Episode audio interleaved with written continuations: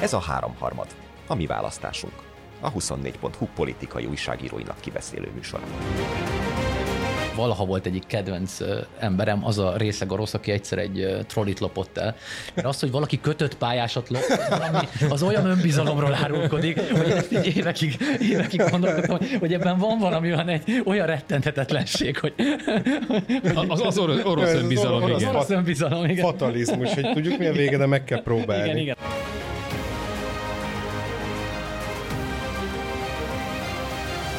Kerner Zsolt, Pető Péter, valamint Nagy József a mai háromharmadban. Mielőtt húrokba, sinekbe és vízumokba csapnánk egy kérés a hallgatóhoz, a háromharmad extrájához, a Napirend után című podcastunkhoz lankadatlanul várjuk kérdéseiket a háromharmad kukac 24.hu e-mail címre. Mai első témánk Lázár János a kormány nevében bocsánatot kért a magyaroktól. Ez ugye még nem az a generális bocsánatkérésem, én reménykedem hosszú távon, de kezdetnek nem rossz. És ami olyan jellemző Lázár Jánosra egyébként. Igen, szokott, most rákerestem a rágoogliztem, és Lázár János bocsánatot kér, ezt ütöttem be, és több korábbi ö, bocsánatkérését is feldobta. Egyet biztosan. Na szóval Lázár János most konkrétan azoktól kért elnézést, akik a MÁV vonalain a közelmúltban balesetet szenvedtek, vagy akiknek a késések, kimaradások okoztak kellemetlenséget. Tette mindezt Lázár János, mint a vasútért is felelős építési és közlekedési miniszter, miután július közepén Hodász községnél a Debrecenből Fehérgyarmatra tartó motorvonaton kiáramló gőztől égési sérülés szenvedett több utas, előző nap pedig Cegléd és Ceglédbercet Cserő között leszakadt a felsővezeték, és másfél órát állt a vonat a semmi közepén. A sorolt események hatására Lázár János úgy döntött, hogy augusztus 1-től 10 mellékvonalat bezár a társaság, jármű és emberhiányra vonatkozva. Hivatkozva, vonatkozva, vonatozva. Mindenre reagált a közlekedő tömeg egyesület is, három rövid gondolatát osztanám meg veletek. Egyrészt döbbenetesnek tartják, hogy a, idézem, a Gyurcsány és bajnai kormányok által levezényelt vonatbezár, vonalbezárási hullám után 15 évvel még mindig vasútvonalak bezárásába látja a jövőt.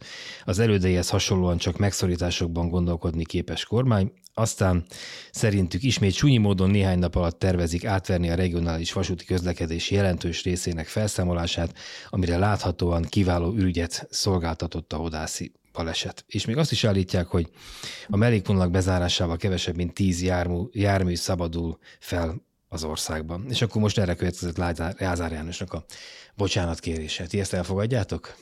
Hát nincs ilyen viszonyom Lázár János. Bocsánat, mi, mi, vagyunk, bocsánat, mi vagyunk az utazó közönség, jogunk van arra, hogy eldöntsük, hogy... E, egyébként szerintem maga a bocsánat tehát hogyha valaki egy állami cég által üzemeltetett közlekedési eszközön megsérül egy hiba miatt, akkor szerintem a bocsánatkérés az alapvetően egy nyugat-európai típusú reakció erre. Meg a kártérítés. Most vádolod? Nyugat-európai seggal vádolom Lázár János? Hát azt végképp nem. De én, tehát mit fogadunk el ebből a vonal bezárásokat, vagy a... De arra nem vonatkozott, bocsánat, a, a bocsánat, késésre. A késésre és a sérülésekre vonatkozott. Így van. Tehát a, nem tért ki a... De szándékosan tettem fel egy ilyen nyitott kérdés, hogy a... bármely, bármerre elvihettek a beszélgetést, de kell a mankó, akkor segítek azzal, hogy, hogy ugye azt mondja ez a közlekedő tömeg egyesület, hogy ürügy a hodászi baleset. Szerintetek ez ürügy, és Lázár ért ezzel a lehetőséggel, vagy, vagy valóban az az oka annak, hogy Lázár János honfitársaink féltése miatt félve további balesetektől bezárta ezt a tíz mellékvonalat, és ezzel spórolt mint egy tíz dízelüzemű járművet. Hát a magyar kormány empátia bajnokságán azért nagy verseny alakulnak ki, de még ebben sem gondolom, hogy Lázár János feltétlenül a dobogóra pályázna, noha, noha mondom, egy elég erős mezőn gyűlne össze ezen a... De nem is terve, gondolom. Szóval, hogy ebben kevéssé hiszek a, a kérdésed második része megfogalmazottakra, az elsőre teszek, tehát hogy a, valóban egy olyan típusú pillanat volt, amikor úgy gondolták, gondolom, hogy össze lehet kötni valamilyen másik vagy egy esemény apropóján gyorsan meglépik. Egyébként nagyon érdekes szerintem a lényegében erre, használ, erre hívta föl figyelmet a, az általad idézett szervezet is, azért ez emblematikus intézkedése volt annak a Gyurcsány kormánynak, amelyről hát akik később születtek, azok is elég sokat tudnak a nevét. Tehát Gyurcsány, Gyurcsány izmusként emlegetett, és a Fidesz retorikáját alapvetően ellenség képző munkásságát alapvetően meghatározó gyurcsányi fogalomnak. Ugye az egyik... Ez nem a bajnai volt, mert ez még a gyurcsány? Mind a kettő. Mind a kettő. Volt egy idősz... most persze fejből rámondtam, de szinte biztos vagyok benne, voltak, volt egy kör a, a Gyurcsány kormányban, méghozzá azért, mert Kóka János volt szerintem, a, a, a, aki akkor közlekedési miniszter volt, az volt az első kör. Hú, innen nagyon messzire tudok menni egyébként, mert nagyon sokat megmagyaráz a NER-ből, meg, a, meg, a, meg azokból a viszonyokból is hogy egy kicsit könnyebben értsük meg a mostani fideszes polgármesterek reakcióit. És ha most megnézzük a mostani vonalbezárásokat, azt látjuk, hogy a helyi hatalom képviselője, aki is több esetben fideszes polgármester egyébként, lényegében minden esetben a kormány ellen beszél, és a, a helyiek véleményét mondja el, amikor, amikor tiltakozik a bezárás ellen, bízik benne, hogy mm. megfordul, stb. Lényegében ugyanezt a logikát láttuk 2006-ban is, ott ugye ezt Kóka János és hát az SZDSZ testesítette meg nyilván azt az urbánus elitet, amelyel szemben az MSP frakció tagjait kellett meggyőzni arról, hogy ez egy helyes döntés. Ugye miért a Magyar Szocialista Pártnak voltak egyéni országgyűlési képviselői, tehát magyarul a helyi hatalmat képviselő emberek nek ezek nagyon nehezen, nagyon sok kárt okozó intézkedések. Tehát Mármint a... de facto is voltak, tehát nem csak az, hogy megválasztottak őket egyéniben, hanem, ja, nem, nem, hanem tehát, valóban ugye, képviselték hát is. Hát hiszen a... újra meg akarták magukat igen, választatni. Igen. Tehát ugye a választási rendszernek ugye a két oldalú magyar választási rendszer ebből a szempontból van egy egyéni választókerület, ahol azért azok szavaznak meg téged, akik ott élnek. És nyilván van egy lista része, akik ped, ahonnan pedig ugye más módon jutsz be a parlamentbe. És azért, mert megválasztanak egy választókerületben, nyilván a képviseletüket várják el ezek az emberek, most lehet mondani persze, hogy most már olyan minimális különbségek vannak egy választáson a listás és az egyéni eredmények között, hogy nagyon nehezen látszik, hogy ki az, aki, aki tud hozni pluszban ahhoz, amit a pártja logója önmagában jelentene. De azt hiszem, hogy ez, ez régebben egyel erősebb, egyel erősebb volt még a magyar rendszerben is. És, és ugye kókáig próbálták győzködni a baloldali képviselőket, akiknek ugye egy kisebb, kisebb, kisebb kormánypárt volt az SZDSZ, a képviselők többsége a Magyar Szocialista Párt színeiből került ki, és így tudták a parlamenti többséget előállítani az aktuális miniszterelnök, így Gyurcsány Ferenc számára, és ahhoz, hogy ezek szavazzanak, ezek a képviselők, őket még meg kell győzni. Ugye az Orbán Viktor rendszerben már nem áll elő ilyen eset. Más kérdés, hogy azért akkor az akkori rendszert sem kell mondjuk a mostani amerikaihoz hasonlítani, hogy tényleg egyenként kell a képviselőket meggyőzni az amerikai elnök embereinek ahhoz, hogy, hogy adják a szavazatukat, és egyenként kell alkudni velük, hogy hogy igennel vagy nemmel voksoljanak az aktuális felvetésre, de, de hát mégis voltak akaratok, voltak kiszavazások, voltak érvelések, és ott nagyon látszott, hogy a helyi hatalomnál nagyon nehéz eladni, és miért? Ugye a közszolgáltatásokat a helyi hatalomnak nagyon nehéz. Nem véletlen, hogy a Fidesz nem zár be kórházakat. Ugye ezt is megtanulták abból a korszakból. Persze, racionálisnak mondják piaci értelemben, hogy kevesebb kórház legyen, hiszen akkor hatékonyabb lesz a működtetés, és így tovább, de valójában azt látjuk, hogy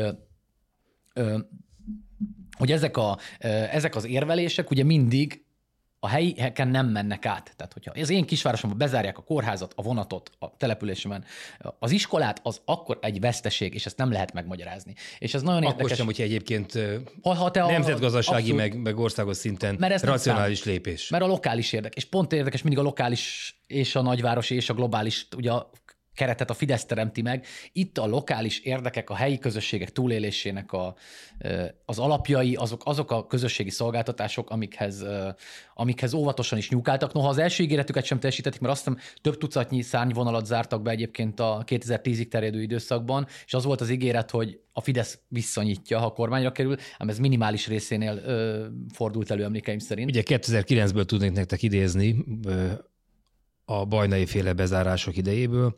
A Magyar Nemzetből olvastam, hát nyilván akkor is, meg most is, tehát 2009. A Fidesz határozottan elutasítja mintegy 2000 kilométernyi vasútvonal megszüntetéséről nyilvánosságra került tervet. Fóna János a párt szakpolitikusa sajtótájékoztatón úgy vélekedett, hogy a vasútvonalak bezárása alapvetően ellentétes Magyarország, a magyar emberek, a magyar gazdaság érdekeivel.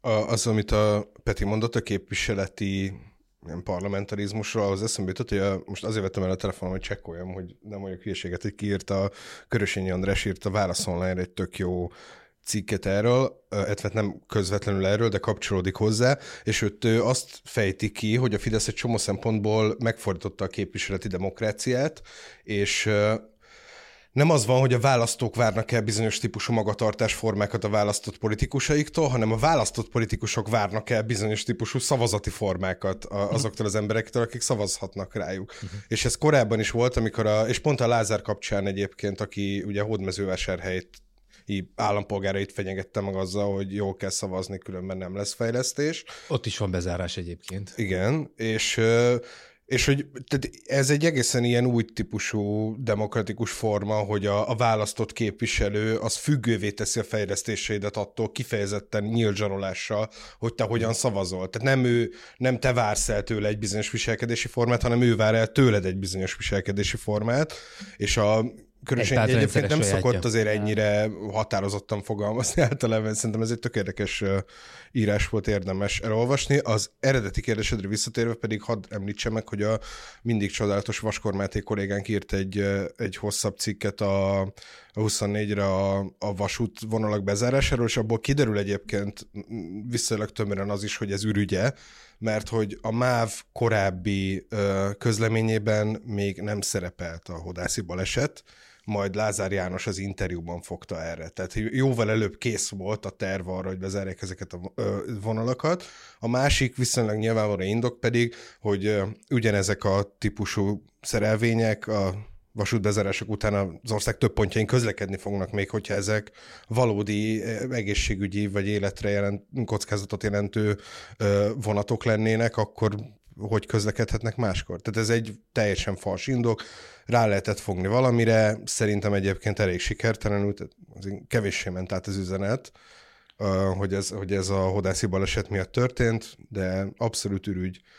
A, még hogyha egyet hozzáfűzhetek a Lázárnak a szerep az ebben a szempontból szerintem tök érdekes, hogy ő látványosan úgy pozícionálja magát, mint a, ugye mondtad, hogy a a városi értelmiségi elit eh, harca volt az SZDSZ-en belül a, a, népi, szociál, baloldal, a népi baloldallal. És a, a vidék az első, ugye ez Lázárnak elmondott. Igen, na és most a Lázárt emelték ebbe a városi értelmiségi elitbe, amin, amit ő nagyon nem szeretne, mert ő kifejezetten úgy pozícionálja magát a választások óta, mint a talán a legbudapest ellenesebb politikus az egész országban, és mint a vidék egyik bajnoka.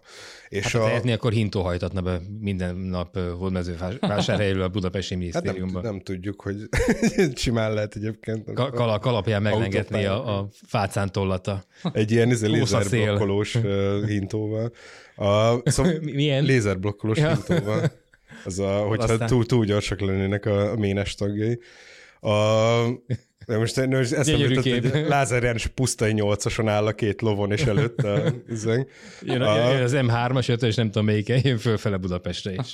Igen, szóval hogy a, a Lázár... Kecskemétnél ki, kiint a rajongóknak. Úgy került vissza egy négy éves szünet után a kormányba, hogy egyébként a legkellemetlenebb feladatokat kapta meg a kormányjal kapcsolatban, mert nem csak, tehát mindent hozzáadtak, amit le kell állítani pénzhiányra hivatkozva. Az összes fejlesztés, mindent, az ő feladatot az volt, hogy mindent leállítson, visszafogjon, az összes érdeket megsértse, ami nyilván legalább részben azért volt, mert a Rázer alapvetően egy potens, tehetséges, jövővel rendelkező politikus, és az ilyeneket egy kormányon belül a klasszikus politikában is úgy lehet a legkönnyebben el lehetetleníteni, hogyha kikényszerített, hogy minél több érdeket megsértsen azzal, amit csinál, és szerintem eddig alapvetően az elit, is a helyi elit egyébként, mert a, az országos és a helyi elit is, mert mindenhol a helyi elit is épít, és hozzájuk is jutnak pénzek ebből, de állampolgárokat kevésbé érintett vidéken az, amit csináltattak vele, tehát ezek a nagy beruházások leállításai.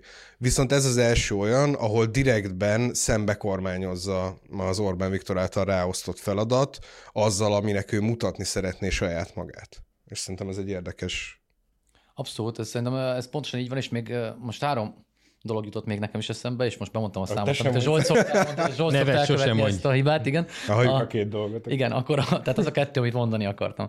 Az egyik a, a politikai dimenzió szerintem azért érdekes, mert jól megmutatja, hogy ezek olyan típusú ügyek, amiben egyébként a helyi közösségben kapitalizálható lehetne haszon politikai ellenfelek számára ha lennének. Tehát, hogy az az ellenzék rettenetes versenyhátrány ezekben az ügyekben, hogy nem tudni kiindul tehát, hogy kiindul 2026-ban. Ugyanis ha ez ki lenne építve az az infrastruktúra, amelynek nyomán már tudna az ellenzék 2022 óta, hogy ki az a képviselője, aki 2026-ra szeretné ott megépíteni a támogatottságát. Nyilván ezek között sok olyan körzet van, ami valójában elérhetetlen sok szempontból az ellenzék számára, de valószínűleg nem mindegy, hogy... Hát menj... például, bocsánat, hogy felveszek itt a Komló, ahol ugye a polgármester Fideszes volt, viszont ellenzéki többség, többség volt. Igen, tehát itt azért nem mindegy. És ott is bezárták most a mellékvonalat. Na igen, csak hogy, hogy, hogy, hogy, ott mondjuk, ha megvan az az ember, akinek az a feladata négy évig, hogy megépítse a támogatottságát 2026-ra, akkor ezekben a napokban minden nap valószínűleg képes lenne elmondani azt a történetet a helyieknek, hogy ők mit tennének vele, kizárja be ezeket a vonalakat, milyen célra zárja be, és mit kell tenni helyette. Tehát szerintem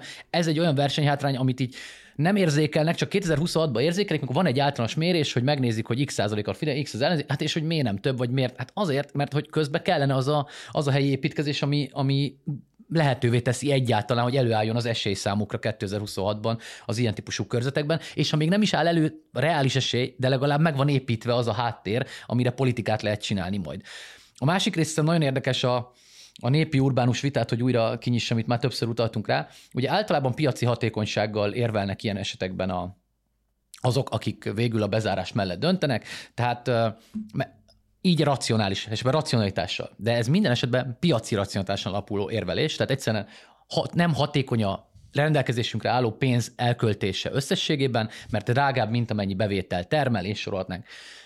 És Drágább, mint ha vonatta, mint ha busszal menne, Például, ugyanaz igen. a három ember, igen. Igen, igen. És, és hogy mindig hiányzik belőle nekem ennek a racionalitás fogalomnak a, a, a megértése, hogy abból azért egy demokráciában többféle van. Tehát, hogy kezdjük a futballtól, ez a kedvenc példám. Tehát, ha itt van egy Ferencváros szurkoló körünkben, nagy József. Több nincs, remélem, mert akkor megőrülök. Nem, Zsolt, nem, úgyhogy azon, azon annyi ezt, ezt, ezt, ezt, most nem hagyom ki, ugye két héttel ezelőtt nem, nem voltam, és ak- akkor volt pont a Fradi kiesés, és itt benne az asztalra megtárgyaltátok, és én annyit még nem szerepeltem a három harmadban, mint pont, pont akkor, amikor nem voltam itt, hiszen folyamatosan rám volt hivatkozó, és annyira jó. Épp, éppen vonaton ültem egyébként, és hallgattam a ti de nem mondtunk... Rendkívül jó volt. Nem mondtunk hazugságot, hiszen megverte a Fradi a Shamrock Rovers-t, és visszatértél, hogyha jól emlékszem. Fradival együtt értem. Ez, ez volt a... Igen. Ez a...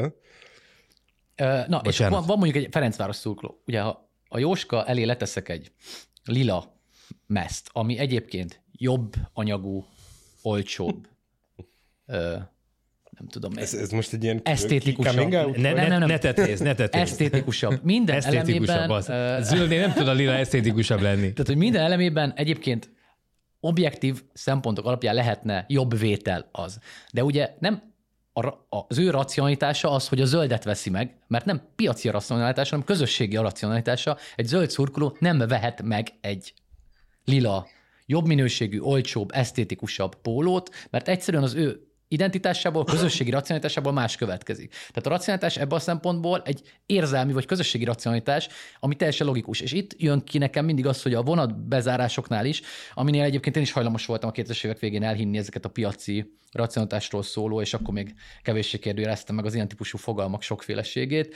Sajnos. Még nem volt el eléggé baloldali. Igen, ahhoz még meg kellett öregednem, hogy megértsem, hogy hogy működik a világ, de hogy hogy itt pedig a demokratikus racionalitás az az, hogy ezeknek a kis településeknek amennyiben az a szándékunk, hogy ne halljanak el, rá kell költeni pénzt, többet, mint ami piacinak racionalitás lenne, mert az a közösségi racionalitása egy társadalomnak, hogy elérhetővé, hozzáférhetővé tesz olyan közösségi szolgáltatásokat, amik egyébként piaci vagy hatékonysági, piaci hatékonysági alapon, vagy most ilyen hasonló logikák alapján nem érvényesek. De onnantól ez a politika, ez a, a politika a választások sportága, tehát Azért miközben bezárták ezek a vonalakat, 240 milliárd forintért néhány hónapja megvettek egy zugló óriás beruházást a Tibor István köréhez tartozó Balázs Attila cégétől. Hát, ha 240 milliárdon van egy zuglói beruházásra, hogy megvegye az állam, abból a 240 milliárdból szinte biztos vagyok benne, hogy ezeknek a településeknek lehetett volna olyan infrastruktúrát nyújtani, amivel még lehetővé teszik néhány évig, a, vagy, vagy egy átszervezéssel, és sorolhatnám. És akkor még nem is beszéltünk arról, hogy továbbra arról az egy tervről továbbra se tettek le, hogy megveszik a budapesti repülőteret.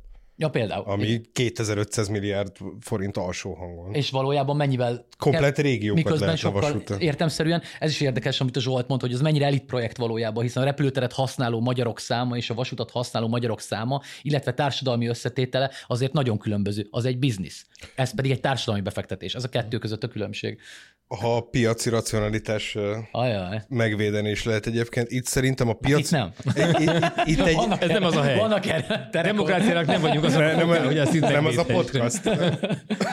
szóval ugye ebben a szituációban az a piaci racionalitás, amire ők nem nyíltan, de hivatkoznak, az valójában ne, nem a... Tehát ez egy fals hasonlat valamennyire, nem a vasút és a busz között van valójában, hanem a volán és a MÁV között van piaci racionalitás Magyarországon. Tehát, hogyha megnézed hosszú távon, vasutat üzemeltetni olcsóbb, mint buszt. Uh-huh. Nagyon sok szempontból. Tehát annyiban ö, egyetértek ezekkel a, az ilyen ö, lokális racionalitásokkal, vagy hogy mi volt a szó, amit használtam? Hát ilyen közösségi, vagy lokális egyébként az is jó szó, igen. Ilyen lokális racionalitásokkal, de szerintem a, a busz és a vonat között van egy objektív különbség is, ami az, hogy a vonat kényelmesebb és gyorsabb, a busz pedig mobilisabb és, és többféleképpen alakítható. Tehát, hogyha valaki utazás Meg szempont- kisebb nyilván a személy infrastruktúra igénye, gondolom, mert egy ember kell, aki vezeti. meg nem kell hozzá sín, meg, Igen, meg igen, nem igen. kell hozzá megálló annyira, tehát hogy igazából azokat sokkal könnyebben lehet alakítani, de kényelemben azért, hogyha választani lehet a vasút és a busz között, akkor majdnem mindenki a vasútat fogja választani. Hát meg a hangulat Ha miatt lehet. is egyébként, De- meg a, a turizmus miatt is, amúgy meg a helyiek is gondolom azért. Hát Hát egyszerűen más von- vonatra szállni, mint Vonatozni buszra sokkal jobb, mint buszozni. Tehát ugye nekem a, a jelenlegi életem egyik legnagyobb szenvedése az, hogy busszal kell bejárnom villamos helyett. Én a kötött pályát szeretem alapvetően, szerintem mindenki a kötött Hát akkor pályát. Lázár János most jelentette be, hogy augusztus 20-a után a kormány elé viszi a 6000 milliárd forintosra tagsált vasútfejlesztési tervét, akkor Kerner Zsoltnak a lakóhelyét össze kéne kötni itt a Montevideo utca 9 és egy Igen, az a- kötött, kötött pályán jöhessen Zsolt. De szerintem a Lázárral akkor tudnád igazán kiszúrni, hogyha rákényszerítenéd arra, hogy a hűvös völgyet összekösse a Rózsadombon keresztül egy vasútvonallal. Tehát, hogy a vasúti fejlesztés az a Rózsadombra koncentrálódjon. De bocsánat, félbe kell szakítani, el kell mondanom, hogy valaha volt egyik kedvenc emberem, az a részeg a rossz, aki egyszer egy trollit lopott el. Mert az, hogy valaki kötött pályásat lop, az, valami, az olyan önbizalomról árulkodik, hogy ezt így évekig, évekig gondolkodtam, hogy ebben van valami olyan, egy, olyan rettenthetetlenség, hogy Az, az orosz, orosz az önbizalom, orosz az igen. orosz önbizalom, igen. Fatalizmus, hogy tudjuk mi a vége, de meg kell próbálni. Igen, igen, abszolút, bocsánat. Csak. Még soha senkinek nem sikerült Igen, akkor ez a pillanat. lehozni a felvonulási térről a, a trollit, de most, most én, én, én kiviszem Mátyás földre. De visszatérve a piaci racionalitásokhoz, szóval az ő valódi választásuk ebből a szempontból, hogyha az az ok, és feltételezzük, hogy az az ok, hogy spórolni akarnak, akkor az két cég között van, mert ezek állami cégek. Az egyik a Volán, amelyik egy kicsit agilisabban működik, mint a MÁV, és egy picivel olcsóbban tudja ezeket a feladatokat megoldani. Nyilvánvalóan rosszabb minőségben egyébként, tehát hogy két olyan útvonal is van a tízből, aminek jelentősen nőni fog a hossza, például a Komló és Dombóvár közötti az az 24 perccel lesz, azt hiszem hosszabb. A, ez az, amihez én egyébként kötődöm társadalmi, hiszen Komló Baranyában van, és az a, ezt ismerem az összes közül valamennyire. Na, én be fogom majd linkelni a két komlói rip- riportomat mindenféleképpen, még a, meg a moldovásat is, hogy, mert akkor dobjunk már föl valami finom olvasni valós is a mi hallgatóinknak, igen. De És még a, a- tiédet is be, be hogyha mondod. én, ez, én, de fölösleges. Na de a, a, hogy, hogy a piaci rendszeres, tehát, tehát két cég között van, és a, itt igazából a MÁV nekem a kérdés, hogy van egy gigantikus állami cég, amelyik tényleg fölteszi a kezét, és azt mondja, hogy nem, tud, nem tudja ellátni a feladatát. És akkor miért létezik ez a cég abban a formában, ahogy most létezik? Ezt egyébként azt hiszem a közlekedő tömegközleménye is ez volt, hogy miért van az, hogy ugyanilyen kormányzati elvárásokat a GYESEV, ami oké, okay, kisebb területen, más típusú vonalakon, egy alapvetően gazdagabb régióban, de el tud látni probléma nélkül. Hát- És akkor itt megint jön a másik a piaci racionalitás, hogy esetleg elláthatná ezt piaci alapon bárki más. Ugye annak a típusú piaci infrastruktúrának a, a privatizációja, ami Magyarországon van, abból általában rossz modellek sülnek ki. Ez történt például az Egyesült Királyságban, és ez történt nagyjából az Egyesült Államokban is, hogy a, úgy, úgy sikerült privatizálni a vasutat, hogy megkapták a nyereséges vonalak üzemeltetését azok a szolgáltatók, Igen. akik akarták, és a veszteségesek pedig maradtak az államnál, ebből lett az Amtrak Amerikában, mm. Ami iszonyú veszteséggel működik továbbra, és nem is igazán népszerű a vasút, meg nem is építettek sok vasutat, nyilván ezer más dolog miatt is, de ez van az Egyesült Királyságban is, hogy ott egy liberalizált piacon az állam a veszteséges szereplő.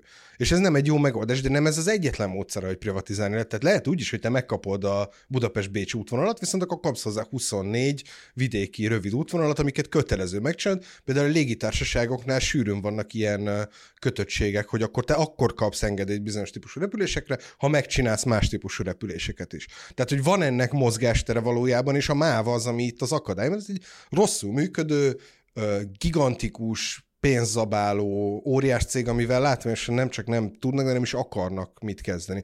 És ebben a piaci környezetben igen, az a racionális, hogy busszal vigyék, de semmilyen más környezetben nem az a piaci racionalitás, hogy busszal szállítsák, ha csak nem nagyon hirtelen kell rövid időre reagálni valamire. De, a, bocs, még ezt... De hogy eljutottunk a privatizációig pár percen belül.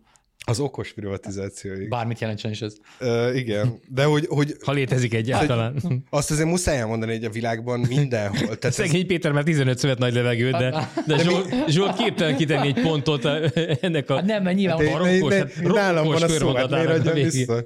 Mond, mond, mond tovább. Csak röviden annyit akarok mondani, hogy ez ugyanaz, mint az Orbánnak a tusványos izé, amikor tíz évvel azután, hogy a világ izé felsztárolta Kínát, és most kezdi temetni, kiáll mellett, hogy Kína a sztár, és megint ez történik, hogy iszonyatos lemaradással akkor zárunk be vasútvonalakat, amikor az egész világon mindenhol építenek vasútvonalakat. Budapest-Belgrád. Na ez nagyon érdekes egyébként, hogy ezt még ezt is akartam mondani, mert az egyik az, hogy nyilvánvalóan fogalmam sincs, hogy be kell zárni ezeket a mert egyébként lehet még azt is, hogy egyszer nincs a racionalitás, amivel ezek közül néhányat nyitva lehet. Fogalm sincs. De ez hát ugye épp egy... az imént indokoltad meg, hogy, hogy van, igen, van rá de... racionalitás. Társadalmi. Igen, de még azzal együtt is lehet, hogy vannak pontok, amikor már valami fent. Hármalatnak a faluban, akkor nem menjen addig a bzmot. De hogy a nagy kép azért ide tartozik, hogy amit most, most a Zsolt utalt, hogy itt nem csak erről van szó, hanem 100 milliárdos fejlesztéseket napolnak el, vagy vonnak ki, vagy halasztanak el a MÁV-ból. Tehát egyszerűen azt mondják, hogy a kötött pályás közlekedésre nem fordítanak. És ezt szerintem már beszéltünk is talán róla, ez nagyon összefügg a politika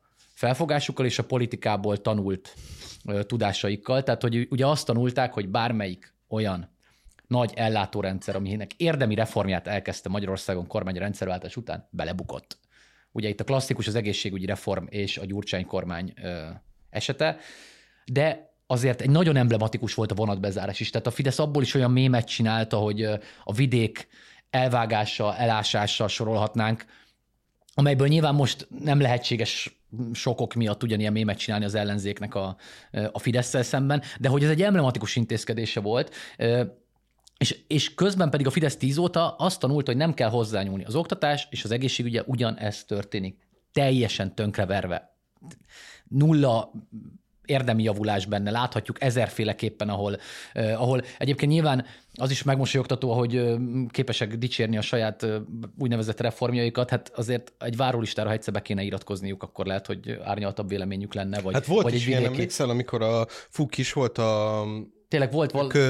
Kultúraért felelős államtitkár volt, azt hiszem, a El Simon Elsimó. Az édesanyjával volt valami. Posztolt igen, egyet, egyszer, igen, igen, szembesült azzal, hogy mi történik. El, el is tűnt a poszt vissza gyorsan egyébként. Igen, tehát egyszer, Meg az Elsimon is, de hát... Ez hát amikor egyszer szembesülnek a valósággal, akkor hirtelen persze vannak benyomásaik róla, hogy mi történik, csak hát az emberek többsége a valósággal szokott szembesülni. A, Orbán Viktor az urológián emlékeztek, hogy bement, hogy be, beszabad állam a sor elére, ment, ment gyógyszerére. Megvan ezek az a sztori? Pár évvel ezelőtt, hogy ment gyógyszerére valamelyik kórházba, és akkor ott bement rendesen rendelésre, gondolom, ez is meg ki volt előre találva, és akkor jó napot kívánok, jó napot kívánok, szabad-e bemennem a doktorhoz egy pillanat, csak tessék, menjen miniszterelnök, okay. és akkor ő volt a, a nép közé járó, de, de ő, sem, ő sem a sor hát, mert akkor reggel óra, igen, délután négyig ott ült volna, mire, mire egy EU csúcsot, könnyű kis vizsgálatom, vagy nem tudom, egy recept felíráson. Igen, vagy egy rangadót, vagy egy EU csúcsot lekésett volna, úgyhogy ezt nem kockáztatotta meg. Tehát ebben az értelemben szerintem az a tudásuk, hogy valójában az alapvető közszolgáltatások lerombolása, vagy leroncsolása, vagy békénhagyása nem okoz nekik érdemi szavazat veszteséget. Tehát egyszerűen azt tanulták, hogy az egészségügy meg az oktatás, amennyiben a, a vasút picit különbözik szerintem, mert itt hozzányúlnak az infrastruktúrához, ugye az egészségügyben annyiban különbség, hogy sose zártak be, vagy legalábbis lehet, hogy volt rá példa, de, de érdemben nem zártak be intézményeket. Van, Még ha magát a szolgáltatást el is lehetetleníti benne, vagy nehezíti, vagy már nincs orvos benne, vagy már nem tudsz egyébként csak egy nap nem tudom milyen szülni. ellátást kapni, vagy, vagy akár szülni, de maga a hely nyitva van, tehát a, nem történik meg az, hogy ne lenne hozzáférhető, és, és szerintem ez a tanulásuk az, hogy egyszerűen túl sok pénz kell bele ahhoz, hogy a következő választáson bármilyen hasznot lehessen ebből, politikai hasznot nyerni, miközben zéró veszteséget okoz a szavazótáborom intakt, ha békén hagyom. Hogy lerohadt közbe, az most jelenleg nem, nem, nem ilyen, nincs ilyen kihívásom. Tehát a politika felfogásukból szerintem egyenesen következik, meg a politikai tapasztalataikból, amit szereztek a 2010 előtti időszakban, hogy ezeknek az alapvető nagy közszolgáltatások egyszerűen túl nagy kockázatot jelentenek ahhoz, már ha hozzányúlsz, mint amennyi politikai veszteséget képesek okozni attól, hogy rosszak. És ebből a tanulásból fakad szerintem sok minden ebből, az is, hogy akár ezer milliárdokat inkább elterelnek a vasúti fejlesztés felől, miközben valóban egyszer nem tudunk olyan országot mondani lényegében, amely ne erre alapozná a közösségi közlekedés fejlesztését. Ö, és fölvetődik egyébként az is, hogy azért ez a, ez a kormány 13 éve van, lassan 14 éve van kormányon. Kétharmaddal kétharmaddal nagyon-nagyon ritka ilyen lehetőséges felhatalmazás arra, hogy valaki megváltoztassa azt, hogy hogy néz ki egy ország, és mi a fontos benne, és ezzel bizonyos tekintetben éltek is. Voltak olyan projektek, amik kizárólag ilyen felhatalmazással ennyi idő alatt, ez alatt a kormány alatt épülhettek föl. Mondanám például a Puskás stadiont, ami szerintem sehol máshol nem tudott volna megépülni ebben a formában ennyi idő alatt, ennyi pénzből. Ezzel mértek egyet. Szerintem ezt más is megépítette volna Szerintem így, egy de nemzeti stadion, kell... egy nemzeti stadion egy országban. Én abban lát, a többi stadionban azt inkább van. ennyi stadion összesen. Szerintem a többi, az, az, többi az atlétikai stadion bő 200 milliárdjával a puskásnak Jó, a... Oké, ezen lehet vitatkozni, ezen hogy vannak... Még Bonyhádon megye egyben is egy milliárd forintért Na, azok, igen, azok nem lettek volna száz. Így összességében sok. A nemzeti stadion kell ebben egyetértünk, lehet, hogy nem ennyire, mert ilyen stadion olvastam én már olyat, hogy ennek a feléből meg, meg lehet megépítettek másút, de egyébként ilyenre szükség volt. Hát a, a régi, régi népstadion az Na és a... Addig nem is jártak proszekkozni, oda mi még szurkolni jártunk. Igen. A, pro, a, anti-proszekko ezek Ja nem, nincs ilyen, nincs ilyen lobby. Illetve, illetve 88-ban előtt jártam például a Bruce Springsteen koncerten, és most, hogy a pólómat bemutassam oh. a rádióhallgatóknak, akkor most ismét voltam hát, Bécsben. Többen nézik a YouTube-on úgyis. Úgy. Na, szóval, hogy például Bruce Springsteen koncert volt 88 vagy ha emlékszik rá valaki, hogyha valaki emlékszik rá, és ott volt, akkor mindenféleképpen kommentáljem.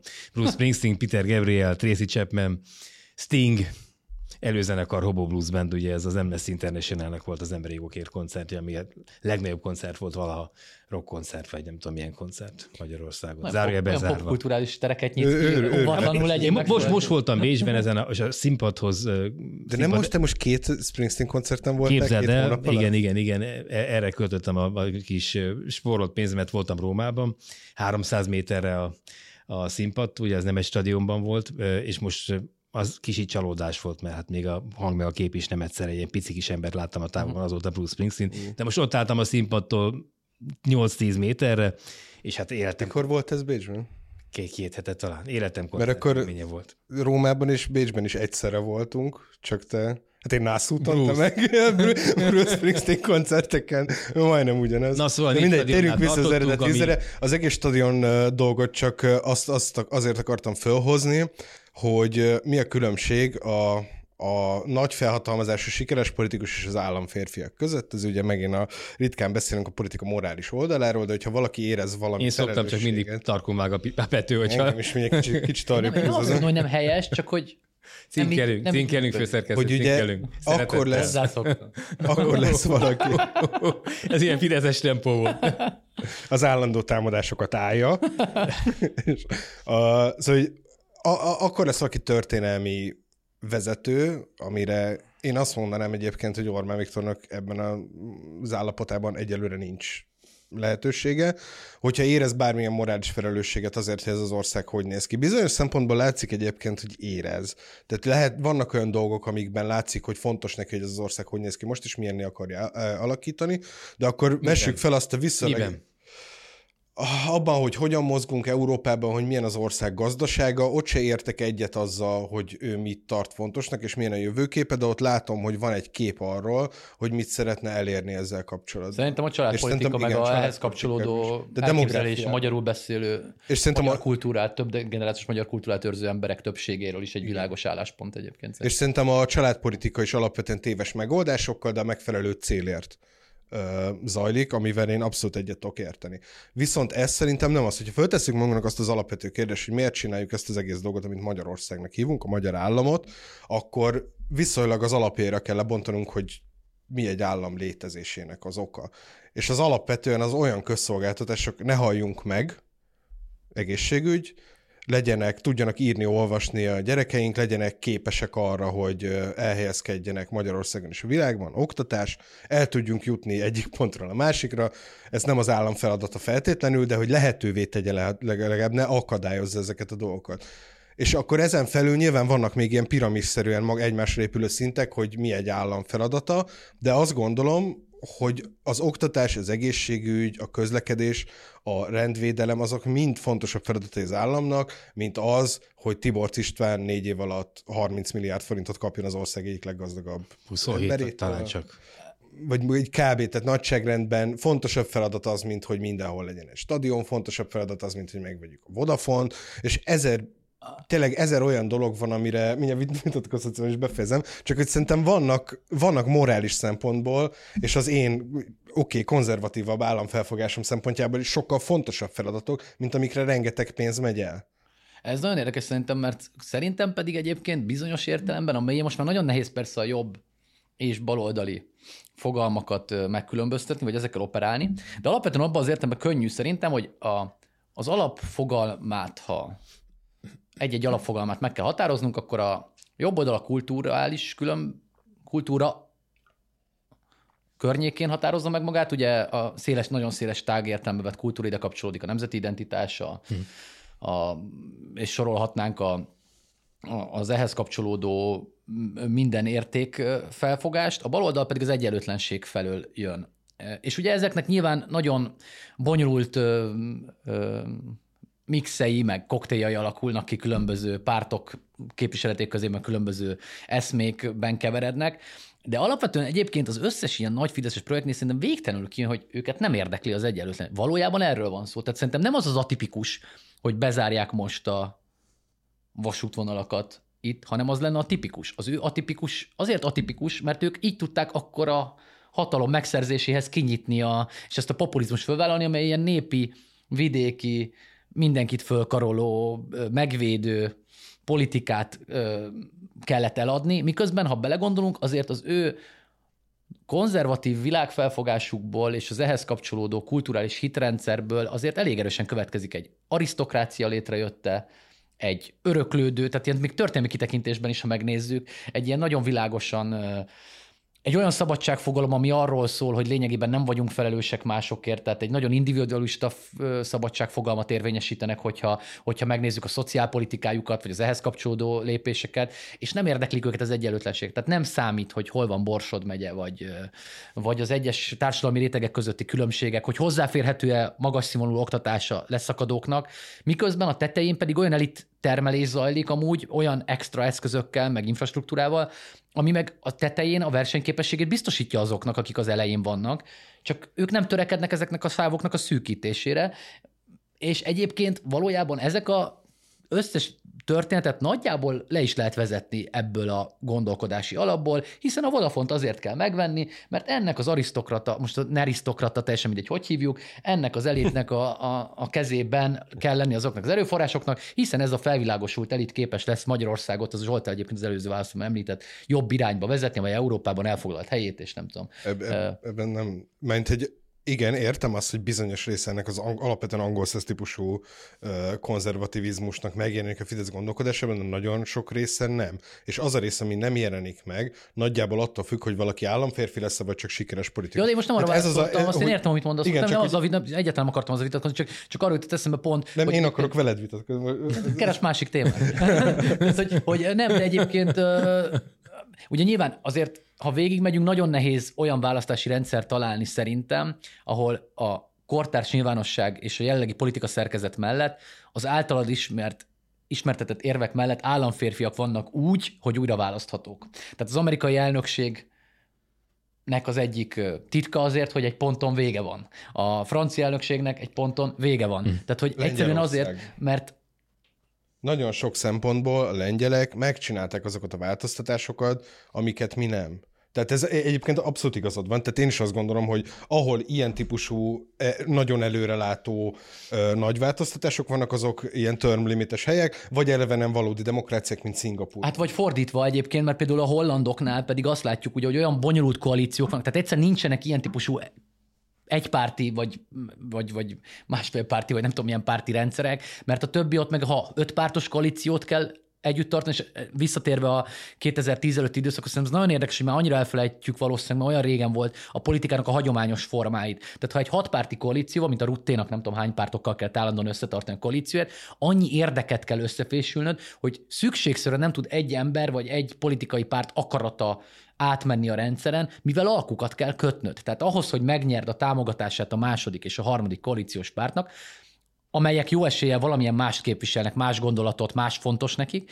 Ezzel alakul az egész koncepció, és a végleges reformban sokkal több szempont, sokkal több igény tükröződik. Tehát lehet, hogyha 50 vasútvonalat akarok bezárni, konkrét példánál, lehet, hogy a végén csak 20 tudok, mert egyszerűen 30-at elér a koalíciós partnerem, hogy azokat nem ért, és vannak érvei mellette, vagy egyszerűen azt mondják, hogy nem lesz többségünk hozzá, mert 40 képviselő. Mondott te, Orbán Viktor pedig azt mondja, hogy ez egy béna megoldás, mert hogy az a jó megoldás, hogy Magyarországon van, ahol kvázi egy párt működteti az egész rendszer kétharmaddal teljhatalommal, ezért nem béna kacsaként működik a kormány, nem kell mindenféle balfassággal foglalkozni, hanem én meg tudom a tutit, és arra viszem az országot, amerre, amerre vinni kell. Pek, hogyha egyébként ott a, a vonal mögött éppen egy szakadék van, de hát ez... De egyébként a... Ezt a hollandok sose tudják meg. Az Orbán pontosan tudja, hogy hogy kell koalíciós együttműködésekben részt venni, vagy legalábbis eddig tudta. Tehát ez benne azért... Hogy kell kinyírni koalíciós társakat, azt tudja legjobban. De hogyha megnézed az európai szintet, ahol viszont ugyanaz van, amit most a Peti mondott Hollandiáról, így van, így van. ott abszolút koalíciós kényszer van. Tehát ott nem tudja senki leuralni a másikat. Minden szintjén az európai együttműködésnek koalíciós kényszer van. Az Európai Parlamenttől az Európai Tanácsig. Mindenhol egyetértésre kell törekedni. És szerintem egyébként ez egy látványos változás, hogy az Orbán kormány ezt a fajta koalíció építő, vagy koalícióban résztvevő képességét hagyta elsorvadni az utóbbi időszakban, és részben ez, a, ez is a magyarázat arra, arra, hogy miért teljesítünk egyre rosszabbul akkor, amikor az európai szintéren kell képviselni a saját érdekeinket. Hát még pár szövetségben sincs benne. Most átvezeti szerintem az amerikai témára. Nem, mert még az előzőre ja. akartam, amikor reagálni a lengyelekkel csak egy fél mondatot, hogy én ahogy egyre többet olvasok a lengyelekről, egyébként egyre bele vagyok nyűgözve ettől a néptől, pedig én a délszláv szakos voltam ugye szlavisztikán, tehát hogy az eleve nem egy lengyel érdeklődést feltételez, és alapvetően unalmas, unalmasnak is találtam őket, de hogy az a különbség a lengyelek meg a magyarok között, erről beszélt. 40 millió ember tudta Kerner. Igen, a magyar ember, én nem szokott, nem tudom, mit szokott. Beunalmas hozzá a lengyel. A magyar ember igen. leleményes, a lengyel ember Kerner Zsolt szerint unalmas. Nem, a De most lengyel nem. ember ja, nem. Kerner Zsolt szerint most már. A korai Kerner lát, szerint unalmas a... Azt látja, késői, modern késői Kerner. hogy, a, hogy a lengyelek alapvetően egy tök fontos különbség, hogy el is hiszik azt, amit mondanak a világról. Tehát szerintem az a fajta cinizmus hiányzik belőlük, ami egy csomószor az igazi probléma az Orbán kormánya. És hogy ott van a Kaczynski, aki látványosan hisz abban, amiről beszélt. Tehát ezek tényleg konzervatívok, ezek tényleg ize, vallásosak, tényleg a saját kultúrájukat szeretik, és nem abban a pózban akarnak feltűnni, mint akik szeretik a saját kultúrájukat, és nem véletlen, hogy egy elég nagy hátrányból le tudtak minket hagyni elég masszívan, mert voltak elképzeléseik arról, hogy a világ, ahogy szerintük kinéz, abban hol lenne a helye a jövőben Lengyelországnak, és ebből a szempontból előre is léptek. Ezen kívül millió probléma van még velük. Csak egy zárójel, zárójel, és utána Amerika, de hogy a, az Elsimon Lászlónak egyébként most meg a Mandinerbe volt egy írása, amiben meg arról írt egyébként, hogy mennyire képült a konzervatív eszmét képviselő intézményrendszer, mi, hogy sorakoztak egymás mellett a, azt hiszem az MCC Fest a, a, a, az alapja az írásnak, és hogy hogy sorakoztak egymás mellett. Ugyanakkor a másik része az, hogy de várjuk a nagy műveket. Most a kultúrára visszatérve. Ja, Tehát, hogy, az, hogy az Elsimon rendszeresen azért erre visszatér, hogy, hogy már mindent megkaptak, az intézményrendszer kiépült, de hol vannak a művek? Ez, ezt az apróságot újra és újra felveti. Lehet, hogy majd ezek szerint a könyvesboltban is találkozott ugyanazzal a problémával, mint egyszer már az egészségügyi rendszerben, de, de optimista. Hm. Akkor mehetünk a másik témára, de előbb még néhány rövid megjegyzés, amit itt fölírtam az első témákkal kapcsolatban az megmosolyogtatott, hogy Lázár a bajnai féle vonalbezárásokat, meg a vonalbezárások és a fideszes vonalbezárások között egy nagy különbséget vélt felfedezni, hogy a szocik azok magukra hagyták az utasokat, ellenben a Fidesz pedig buszokat bocsát rendelkezésükre, tehát a, a mostani vonatbezárásoknak a, a kárvalótjai azok tudnak pótlóbuszokkal közlekedni. Én gondolom, hogy 2009-ben is lehetett pótlóbuszokkal közlekedni. És volt egy-két két olyan megjegyzése is, ami, amiből szerintem később még ügy lesz, és mi is fogunk itt beszélni. Azt mondja, erre a 6000 milliárd forintos óriási pénz, ugye 10 mészáros lőrinc vagyom, még a holdról is látszik, hogy ö, ö, nagy csatába lesz ő azért, hogy ezt a pénzt ö, kisikálja a kormányból, mert az egészségügyel és az oktatással kell majd versenyezni. Ezt nem nagyon értettem, ha csak nem mondjuk Pintér Sándornak üzent hadat, de azért ez Hát nem. azt szerintem van szabadon elkölthető pénz, és hogy mire költik, azt meg kell. Van szabadon elkölthető pénz. Hát már úgy értem, hogy költségvetés mindig van szabadon elköltve, azt te döntöd el, mire költöd. Hát a, erre van a 240 milliárd a különböző üzleti köröknek, meg erre szokták elszórni mindenféle eh, vállalkozó barátoknak. Tehát, hogy szerintem azért egy költségvetésben mindig a döntések döntenek. Lázár azt mondja, hogy a saját, ő a saját terepéért fog harcolni, Pintér Sándor is a sajátjáért fog. Ja, de ugye ő az egészségügyet és az oktat- oktatást eh, hozza fel, mint, mint, mint ellenfelet eb- ebben a küzdelemben. Szerintem Azért ez- jellemző mondás, mert ez azt jelenti, hogy ugye a közösségi szolgáltatásokra nincs extra pénz, van egy, jellem, van egy keret, és harcoljatok meg, érte? De nem, nem azt mondja ugye, hogy hát ha tudunk plusz erőforrást szerezni a... Azt is mondja. Azt is mondja, mert hogy ö, a költségvetésben erre nincsen pénz, külső forrásokat kell bevonni. Arra sem tér ki egyébként, hogy mik ezek a külső források, mit jelentene. Kommunista további eladósodás, vagy miképpen a Budapest-Belgrád, akkor jöjjenek a kínaiak, de is utalhatott egyébként. De tényleg vicces ez a választás, hogy otthon halsz meg, vagy még eljutsz legalább a megyeszékhelyre, ha el tudod olvasni a menetrendet, igen. ebből Örkény milyen szépet írt volna, de most Kerner Zsolt elvégezte helyette. Na de akkor van még néhány percünk a második témánkra, az pedig nem más, mint hogy aminek a trambulinja lényegében a körünkben helyet foglaló Kerner Zsoltnak a dolgozata, mely azt a címet viselte, talán három nappal ezelőtt került ki az oldalra, hogy miért szigorított valójában az Egyesült Államok a magyarok vízummentességén. Ez Zsolt, akkor kérlek szépen fog meg kezünket, és, és vezess el a válaszok felé ebben a... Bosszú. Nem, egyébként a, El is engedte a kezünket rögtön. Elmondom röviden akkor, hogy mi történt. Ugye van ez a vízummentességi programja az Egyesült Államoknak, amiben 40 ország vesz részt. Ez egy eléggé elit klub egyébként, meg lehet nézni a listát, hogy kik vannak rajta. EU nagy része, Egyesült Királyság, Új-Zéland, ilyen elég szuper helyek. Ezek között ott volt Magyarország is, ami azt jelentette, hogy ha Amerikába akarunk utazni, akkor Magyarországról magyar állampolgároknak nem kellett vízumot igényelni turisztikai vagy üzleti célú rövid utazásokra, hanem elég volt ezt az úgynevezett esztát, a belépési engedélyt kitölteni. És már mehettél is online, Springsteen koncertre. és akkor és mehettél is egy, az Egyesült Államokból. Hát, ha ki tudod fizetni, igen, ez a másik közel. A, Drágább, mint a főnök, Bécsától főnök is drágább az Egyesült Államokban, gondolom. Ebben nem vagyok teljesen biztos, de... A boss már, mint hogy ez Bruce Springsteennek ugye Igen. a beceneve, vagy micsodája. Ja, Ez nem furcsa egyébként, hogy Bruce Springsteennek és Orbán Viktornak ugyanaz a beceneve? Hát de nem ugyanaz, nem ugyanaz a nyelven írják. Ez egyik jobban zenél. A, Mások még jobban focizik. Hát Gondolod? egy, egy meccset össze kéne hozni egyébként. Uh, és hogy ez van ez az ESTA, amit hogyha egyszer kifizetted érte a 22 dollár, azt hiszem, akkor megkaptad, és két évig volt érvényes, akárhányszor röviden kibeléphettél. Természetesen ott még megtagadhatják tőled a belépést a határon, de alapvetően ez egy ilyen könnyített dolog volt, hogy ne kelljen vízumot kiváltanod. A 40 országból egynél rontotta ezt le, ez most Magyarország, az azt jelenti, hogy az ESTA az egy évre érvényes csak az igényléstől, és minden egyes utazásnál újra kell igényelni. Ez ennek a gyakorlati ö, következménye azok mondjuk a turistákat kevésbé fogják érinteni, tehát általában turisták nem utaznak évente többször Magyarországra az Egyesült Államokba, elég drága hely. Ha egyszer utazol ki turizmus szempontjából, akkor ugyanaz a költség. Tehát ugyanúgy kifizeted az ezt, tehát kimész egyszer, hazajössz.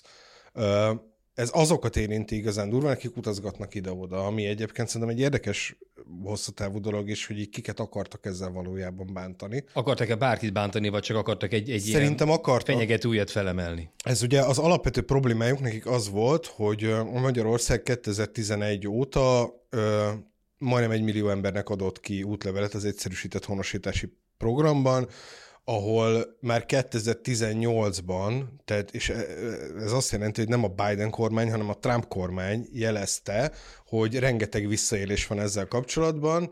A Department of Homeland Security már akkor írt, a Washington Postnak meg a Direct 36-nak volt erről egy közös cikke, és akkor jelezték, hogy 700 csalást találtak, mert hogy rendszeres volt, hogy jellemzően ukrán és orosz szervezetbűnözői körök valahogy csalással szereztek magyar állampolgárságot embereknek. Ezek közül legalább 85-en megpróbáltak beutazni az Egyesült Államokba, 65-en be is tudtak utazni, magyar... Fejből tudja a cikkét, megőrülök. És Minden 30-at 2018...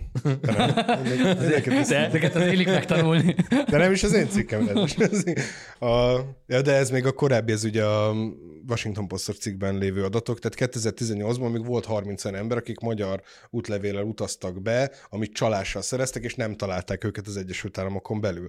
És akkor jelezték ezt a problémát, vagy akkor derült ki nyilvánosan, hogy már jelezték ezt a problémát, hogy ezen változtatni kéne. És volt is egy kör, ahol változtattak, mert ez a akkor ezt a Visa Waiver programot, amiben mi részt veszünk, ezt feltételesre módosították. Tehát Magyarország igazából már akkor feltételesen volt csak tagja ennek a vizaprogramnak, és akkor volt már egy olyan fenyegetés, hogyha nem kezdünk vele valamit, akkor ki is kerülhetünk belőle. Amit sikerült ebből megtudni, hogy mi a valódi probléma a magyar kormány felől, amiért ezt nem akarták teljesíteni, az az, hogy a Department of Homeland Security az a Magyarország, tehát hogy a frissen honosított magyar állampolgárok adatait kérte, amikben ugye benne van egy millió határon túli magyar adata is. Ezt a magyar kormány nem akarta kiadni több okból is, mert adatvédelmi szempontból is elég problémás, de vannak olyan országok, például Szlovákia és Ukrajna, ahol tilos a kettős állampolgárság. És, és hogyha... börtönbe kerületnek, mondja most Orbán Viktor a kárpátaljai magyarok. Igen, de ugye ezt feltételezni kell, hogy a DHS utána kiadja az ukrán kormánynak ezeket az adatokat, hogy kiszerzett itt. Tehát, hogy ez, ez is egy ilyen furcsa. Ez, ez feltételezhető? Tehát most az Orbán, amit most mond, az, az, az hangulatkeltés, vagy, vagy valóban a magyar érdeket, a határ Szerintem egy... érdekét képviselő felelős miniszterelnöki álláspont? Egy jogos probléma felvetés és a magyarázkodás keveréke valahol a kettő között. Tehát nyilvánvalóan... Melyik meg... része a magyarázkodás?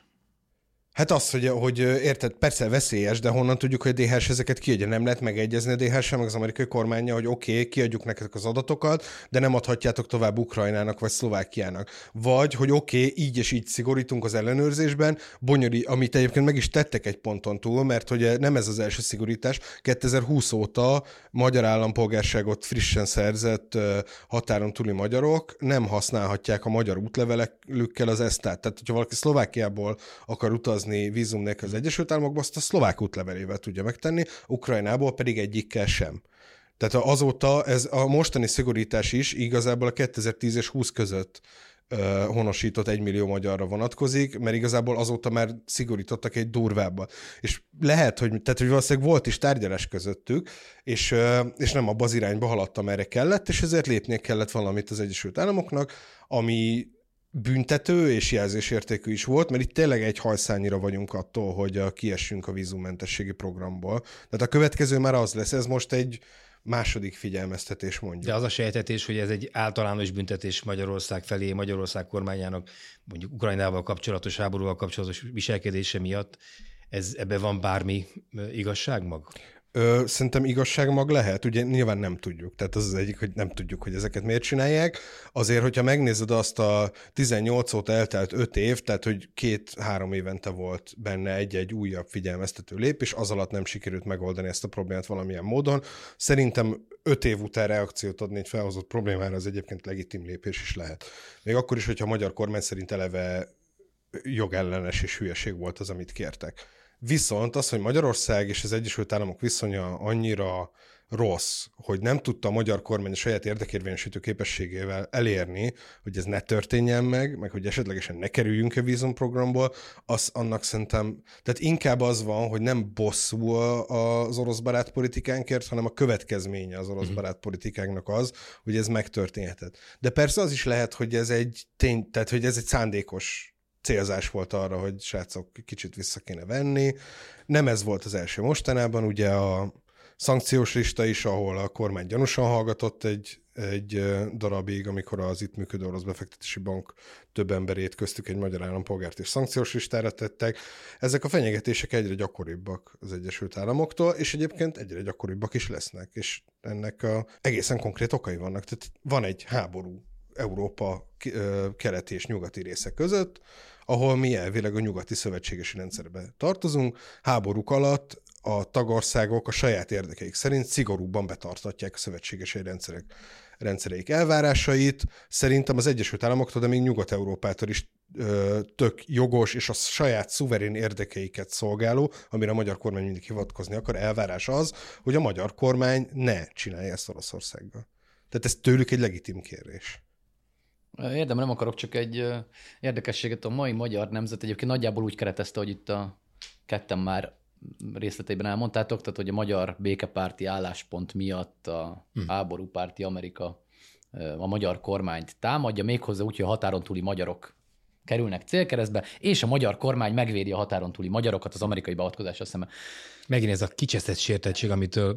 Nem hiszem, hogy sértettség. Szerintem ez, Hát a, ez ugye ez a semmi, ez a klasszikus kereteiknek a... Tehát a, Hát a klasszikus keret, hogy, hogy mi- mindig ez a minket bántanak. Ja, abszolút, mi, mi, igen, ja, minket, úgy igen, igen, mi vagyunk igen, a kicsik, igen. és de kiállunk, és csak akkor is a nagy, nagy gonosz USA, és hogyha egy, ilyenek, egy ilyen, ilyen, ilyen kampány után mi ezt mondjuk riportozni vidékre, ez beszélgetsz emberekkel, akkor azt hallod vissza a fideszesektől, hogy a mocskos Amerika is, ezek a rohadt, rohadt jenkik, ezek a drogos, Bidenes, a levegőben mellé, mellé ül a kezével, meg, meg Amúgy nagyon vicces, hogy az orosz izék ugyanilyenek még. Van egy srác, akit követ, mindjárt, mindjárt vissza, követek a YouTube-on, és ő szokott orosz ilyen utcai kérdés-válasz videókat kommentálni, és nagyjából ugyanezek a topikok vannak ott is minden. Ha igen, és hogy ahogy ez bekeretezik, de egyébként tényleg ez a klasszikus logikára nem olyan bonyolult ez, meg kell nevezni az ellenséget, mint a meg kell nevezni a felelőst, Amerika Egyesült Államok, meg kell nevezni a cselekvőt, Fidesz, meg kell nevezni a nekünk kedvező cselekvést, védünk. Kit? Az pedig a magyar embereket, most éppen a határon túli magyarokat, de ez nyilván lehetne bármelyik csoport a magyar választói közösségen belül, tehát hogy igazából ugyanezen logikán építkeznek, amin a konkrét esetben azért, hát hogy mondjam, némi kérdéseket vett föl, hogy ugye itt arról van szó, hogy egy hogy az Amerika Egyesült Államokba ut- való utazás vajon hány magyar embert érint, arról vannak erős kétségeim, hogy érdemi probléma lenne. Ám ennek ellenére megvédik a magyar embereket, a határon túli magyarokat, azokat a határon túli magyarokat, akiknek a, azt az országot, melyben élnek, megtámadta egy agresszor. Ám akkor nem volt ilyen kényszer, úgy látom, hogy megnevezzék a felelőst, Oroszország, megnevezzék a cselekvőt, Segítünk. Fidesz, megnevezzék azt a csoportot, meg kell védeni, határon túli magyarok, és meg kell csinálni valamit, megvédjük a határon túli magyarokat attól, hogy egy ország megtámadja az ő azt az országot, ahol éppen élnek, eh, és igazságtalan háborút vívjon ellenük, és esetleg ö, közülük emberek halljanak bele abba a háborúba, amit ez az agresszor indított, ami meg is történt sajnos. Valahogy ezek kimaradnak ebből a logikából, és egyébként ö, most már azt is gondolom, sokáig nem ilyen nagyon pragmatikusnak gondoltam, mert mint hogy adhok ez volt a keret. Most már olyan erősen kondicionálták magukat el, hogy a Jóska is az előbb köznapi, hogy a köznapi életben is ezek jönnek vissza, hogy most már olyan erősen kondicionálták, hogy már, már tényleg azt gondolom, hogy már nincs is ellen történet a saját fejükbe se. Tehát, a, az oroszok vívnak egy háborút, ott nagyon kiegyensúlyozottnak kell kínai kommunista párta aztán a végképp a lehető legóvatosabban, és minden saját szövetségesünkkel teljesen szabad a pálya, Brüsszel, Amerika. Csak azt nem értem egy pontra, hogy mi a politikai cél egy ponton, tehát hogy, hogy amennyiben ilyen mértékben lesz ellenségünk a szövetségesünk, akkor ki lesz végül a szövetségesünk? Mert hogy az ellenségünk jelenleg a szövetségesünk akkor. Tehát, hogy, hogyha én arra kondicionálom a saját választóimat, hogy Oroszország a, a két nagy közül vá- tudjon választani az Egyesült Államok, a nagy, hát a két nagy az Egyesült Államok és Kína, de mondjuk ha ebben a történetben, hogy mesélik, akkor az Egyesült Államok között és az Oroszország közül kell választani, és Oroszországot választak, az azt mondja, hogy Oroszország lesz a szövetségesünk? Ugye az egy nem megvalósítható helyzet, hiszen Oroszország addig bánunk velünk így, amíg a NATO tagjai vagyunk, mert neki egészen addig érdeke. Abban a pillanatban, hogy mi nem vagyunk a NATO tagjai, vagy az EU tagjai, érdektelenné válunk számára, hiszen akkor be tud a saját birodalmi logikájába, mondom már nem tud, mert a birodalmi ereje már valószínűleg megcsappan, de hogy valójában a pozíciónk teljes félreértése. Tehát ahogy a török... Mi lenne török ennek, bocs, a végkifejlete, hogy Oroszország katonákat küld Magyarországra, hogy a szövetségesi rendszerünkben? Tehát, igen, tehát az lenne a csodálatos, ha Orbán tehát- Viktor tehát- hívná be végül az orosz azért mondom, hogy valójában itt nincs mozgástere a magyar kormánynak. A magyar kormánynak nincs EU és NATO ügyben mozgástere. Ez a kettő neki létfontosságú szövetség. És egy ponton értem, hogy ebben a mozgásterét hogyan próbálja növelni, meg hogyan próbálja egyébként a többiek által nehezen hozzáférhető kínai vagy orosz hatalmi struktúrákat megközelíteni, meg onnan erőforrásokat szerezni, csak hogy a háború idején valószínűleg nem, nem érzékelik a határait ennek, vagy, vagy, a, vagy már a saját maguk nem érzékelik, hogy, hogy saját választói közösségüket hogyan kondicionálják egyébként arra, hogy az ellenségek azok a szövetségeseink, és az ellenségek, mármint nyilván most nem ellenség Oroszország, jelenleg Magyarország, de hogy abban a konfliktusban ugye nyilvánvalóan Amerikai Egyesült Államok és Oroszország egymással szemben áll. Tehát innen, ha ő az orosz oldalon áll, akkor onnan, onnan nézve szembe lesz az Egyesült Államok. Szóval nekem ez egy nagyon nehezen eh, belátható politikai cél most már, ahogy a kommunikációk, meg a választóiknak a, ö, a, a választóiknak a, a, narrati- a választóknak szállt narratíva, ami felé megy, mert én nem látom, mi a cél. Azért ez nagyon fontos. A török-orosz kapcsolatok bizonyos típusú ö, javulása, vagy, vagy ez az Erdogán-Putyin kapcsolat, azért az szintén annak köszönhető, hogy Törökország NATO tag, ergo nincs fenyegetettsége orosz oldalról. Addig nincs fenyegetettséget orosz oldalról, amíg NATO tag vagy. Abban a pillanatban, hogy nincs a világ egyik legerősebb katonai ereje, nem nyújt neked védelmet, te kiszolgáltatottá válsz. Tehát ezek a mozgásterek Orbán Viktornak pontosan addig a napig vannak meg, amíg biztos tagja az EU-nak és a NATO-nak. Amíg nem tagja, megszűnnek ezek a védelmek mögüle, és kiszolgáltatottá válik ezeknek, más a tárgyalási pozíciója, védtelenné válik, hát azért lássuk be, és tehát én 42 leopártnak konkrétan, tehát hogy egyszerűen én, én, nem nagyon látom már ezen a ponton, hogy hova tart ez a, ez a típusú mindennapos, mindennapos erősítése annak, hogy, hogy Brüsszel és Washington, ez már nem a, ez nem a szuverenitásról szól, hiszen akkor Moszkváról is elhangzanának ilyen mondatok, vagy Pekingről is elhangzanának ilyen mondatok. Amennyiben mind a négyről elhangzanának, akkor, akkor érteném, hogy ő azt mondja, hogy van egy sztoria arról, hogy a magyar lesz a legszuverénebb ország a Földön, és itt nincs a hatalom, amely bármilyen érdeket érvényesíteni tud, de azért Brüsszel és Washington már hallottam, Moszkvát és Pekinget ebben a mélységében még nem hallottam. Az alapkérdés, az alapkérdés van feláldozva, elfelejtve a napi leginkább belpolitikai ö, taktikázásnak az oltárán. Ugye az alapkérdésnek ott kell lebegnie a fejünk fölött annak, hogy hova akarunk, hova tartozunk, hova akarunk tartozni. A nyugathoz akarunk tartozni. Ez van félretéve az Orbán kormányok ideje most már sok ezt. Nem Szerintem ők azt, azt, mondják egyébként, hogy tehát minden egyes alkalommal ezt mondják, azt mondják, hogy nyugathoz akarnak tartozni, de nem annyira. És igen, ez ugye, egy, igen, de igen, egyébként dögöljetek meg. Nem, de az nem, nem, az, az, az, a nagy, nagy, nagy kérdés szerintem igen, szerintem is árnyaltabb a válaszuk. Szerintem a nagy kérdés, megvan nekik a nagy kérdés, csak árnyaltabb a válaszuk. Igen, csak ugye az, a, tehát, hogy az, amit a Peti mondott, az a probléma ezzel valójában, hogy a, az a krakélerkedés, amit ők csinálnak a NATO-ban meg az EU-ban, és ez nem egy önmagáért való dolog. Tehát ezt nem azért csináljuk, mert, mert akkora izzetökünk van magyarokként, hogy megtehetjük, hanem az minden egyes esetben praktikus politikai eszköz a mozgástér növelésére. Viszont most az történik, hogy ugyanezzel a krakérerkedéssel csökkentik a saját ja, ja. mozgásterüket a nato és az EU-n belül is.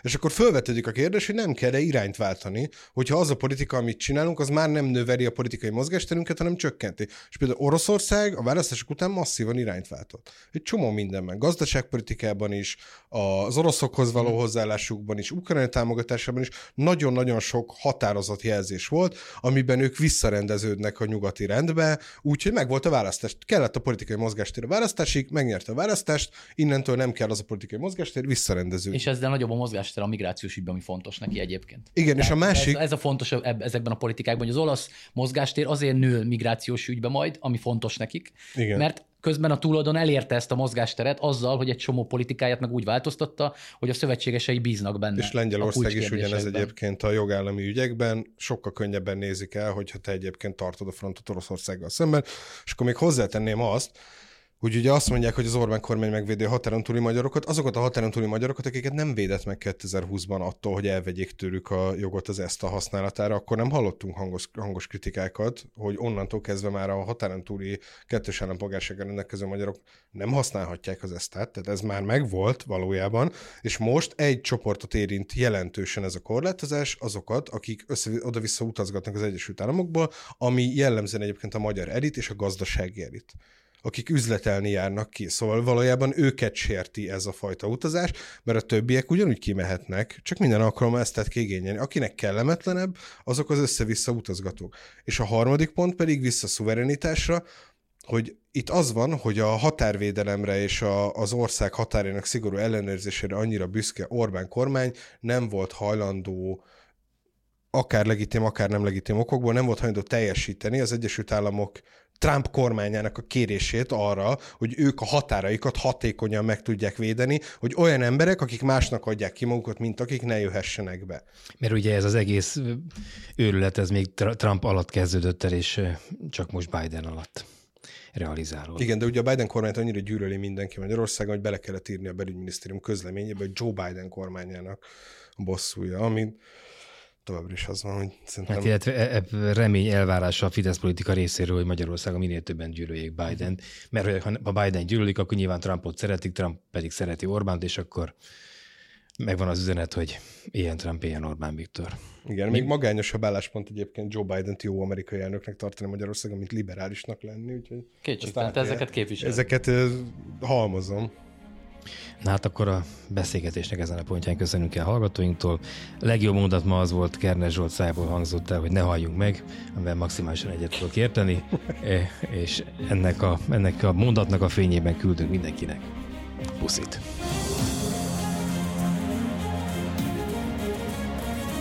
Ez a háromharmad, a mi választásunk. A 24.hu politikai újságíróinak kibeszélő műsora.